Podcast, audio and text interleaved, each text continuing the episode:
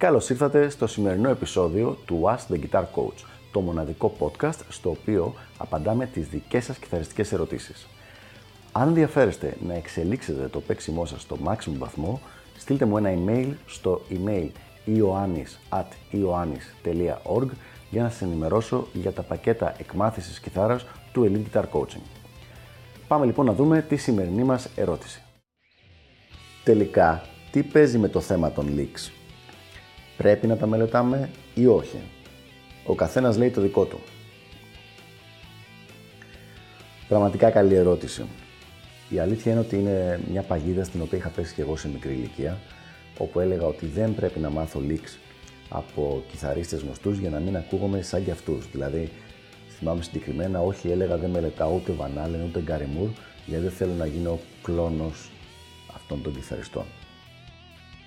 Σε προηγούμενο βίντεο είπα πολύ ξεκάθαρα ότι αυτό είναι από τα μεγάλα λάθη που έκανα όταν μελετούσα κιθάρα σε μικρότερη ηλικία. Οπότε η απάντηση είναι να κάνεις φίλε μου ακριβώς το ανάποδο. Να μαθαίνεις licks όσο περισσότερο μπορείς. Προσοχή όμως, δεν λέω να μην κάνεις τίποτα άλλο και μόνο να μαθαίνεις licks, αλλά το η εκμάθηση μουσικών φράσεων και η εξέλιξη της μουσικής φρασιολογίας είναι πάρα πολύ σημαντικό μέρος της εξέλιξης και της πρόοδου ενός μουσικού. Το θέμα είναι το εξής όμως, ότι τεχνικά, καθώς και επίσης όσο αφορά τη γνώση σου και την ικανότητά σου πάνω στο όργανο, αυτή τη στιγμή είσαι σε ένα επίπεδο. Μπορείς λοιπόν να μάθεις κάποιες συγκεκριμένες φράσεις. Αν ασχολείσαι μόνο με το να μαθαίνεις φράσεις, δεν βελτιώνεται ποτέ ούτε η τεχνική σου, ούτε η παραπέρα κατανόησή σου στο όργανο σε πράγματα που δεν ξέρεις ήδη. Άρα λοιπόν θα πρέπει να υπάρχει και η τεχνική μελέτη του πώς κάνουμε κάτι, έτσι, και η θεωρητική μελέτη με την γνώση και γενικότερα θεωρίας, της εγκεφαλικής θεωρίας, αλλά και της γνώσης τα στιέρας, δηλαδή τα σχήματα πάνω στην κιθάρα.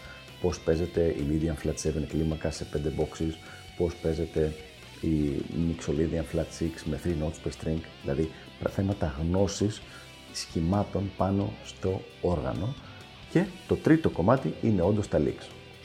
Εν κατακλείδη λοιπόν, θέλουμε σίγουρα να μαθαίνεις leaks όσο περισσότερα μπορείς, αλλά χωρίς να παραμελείς τη μελέτη της τεχνικής σου και της θεωρίας σου, τουλάχιστον τη γνώση της αστιέρας. Αυτά λοιπόν για το συγκεκριμένο θέμα. Ελπίζω να βοήθησα να ξεκαθαρίσει το πόσο σημαντικό είναι το να μαθαίνει ένας κιθαρίστας μουσικές φράσεις και να εξελίξει το πόσα leaks ξέρει. Μην ξεχάσετε να αφήσετε τα δικά σας σχόλια από κάτω και να πείτε τη δική σας άποψη. Με ενδιαφέρει πάρα πολύ να δω τι σκέφτεστε για το συγκεκριμένο θέμα και τα λέμε στο επόμενο επεισόδιο του Ask the Guitar Coach. Γεια χαρά!